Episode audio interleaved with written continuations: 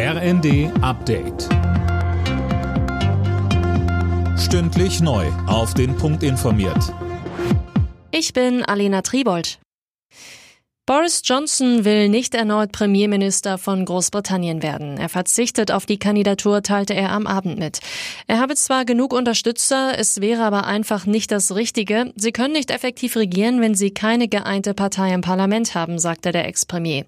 Die besten Chancen, die Nachfolge von Liz Truss anzutreten, hat damit Ex-Finanzminister Rishi Sunak. Die Strom- und Gaspreisbremse soll nun wohl doch gemeinsam und früher kommen. Das hat SPD-Chef Klingbeil angedeutet. Für Öl- und Pelletheizung ist eine Senkung der Mehrwertsteuer im Gespräch.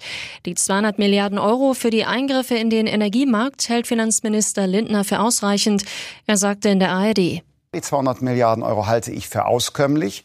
Zugleich entlasten sie uns aber nicht davon, alles zu unternehmen, um beispielsweise durch schnelle Planungs- und Genehmigungsverfahren das äh, Niveau der Energiepreise mhm. durch zusätzliche Infrastruktur runterzubringen. Ja.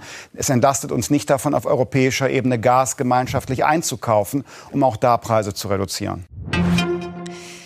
Das Atommachtwort von Kanzler Scholz, Streit um die Gas- und Strompreisbremse, Debatte um die Schuldenbremse.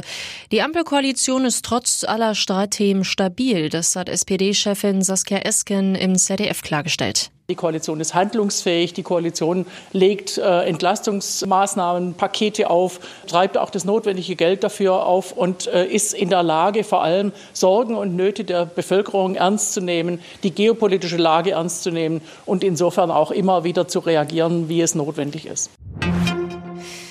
In der ersten Fußball-Bundesliga hat Hertha BSC mit 2 zu 1 gegen Schalke gewonnen. Die Schalker nun Tabellenletzter. Zuvor hatte Bochum die rote Laterne abgegeben mit einem überraschenden 2 zu 1 Sieg gegen Tabellenführer Union Berlin.